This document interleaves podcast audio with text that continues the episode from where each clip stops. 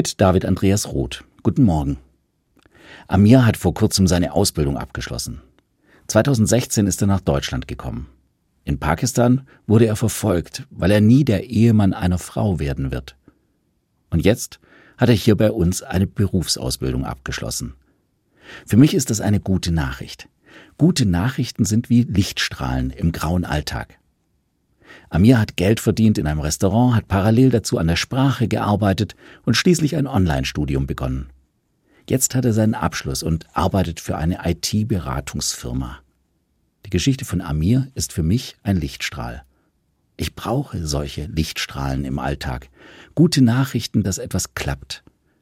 Das Licht der Sonne sehen zu können bedeutet Glück und Freude. So steht es in der Bibel einmal. Die Geschichte von Ilse ist auch so eine Geschichte, die Licht verbreitet.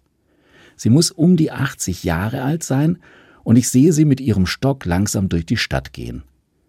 Immer wieder bückt sie sich, hebt hier einen Schnipsel auf und dort eine Dose und verfrachtet alles in Mülleimer, dorthin, wo es hingehört. Ilse macht das nicht aus Wut über die Menschen, die ihren Müll einfach fallen lassen, egal wo sie gerade sind. Ilse will einfach ihren Beitrag dazu leisten, dass die Stadt etwas sauberer ist. Und so zieht sie ihre Runden. Wenn ich Ilses Geschichte erzähle, habe ich das Gefühl, Sonnenlicht zu verbreiten. Und das will ich. Schwarze Löcher, die alles Gute in sich verschlucken, gibt es schon genug. Wir alle brauchen gute Nachrichten, Kleinigkeiten und auch ganz großartige Geschichten. Vor kurzem bin ich Stefan Lösler begegnet.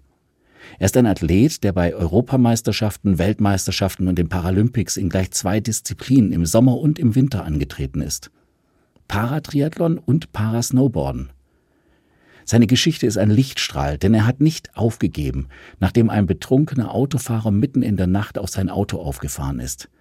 Stefan Lösler stand am offenen Kofferraum seines Wagens, wurde zwischen den Stoßstangen eingeklemmt und verlor so sein linkes Bein ab dem Knie.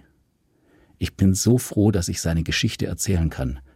Er hat nicht aufgegeben. Wir alle können wählen, ob wir heute Sonne oder schwarzes Loch sind. Sind Sie ein Mensch, der alles Gute in sich verschluckt, oder verbreiten Sie gute Nachrichten? Das Licht der Sonne sehen zu können, bedeutet Glück und Freude. Heute ist eine gute Gelegenheit, gute Nachrichten zu verbreiten. Licht, das brauchen wir alle. David Andreas Roth, Baptisten Metzingen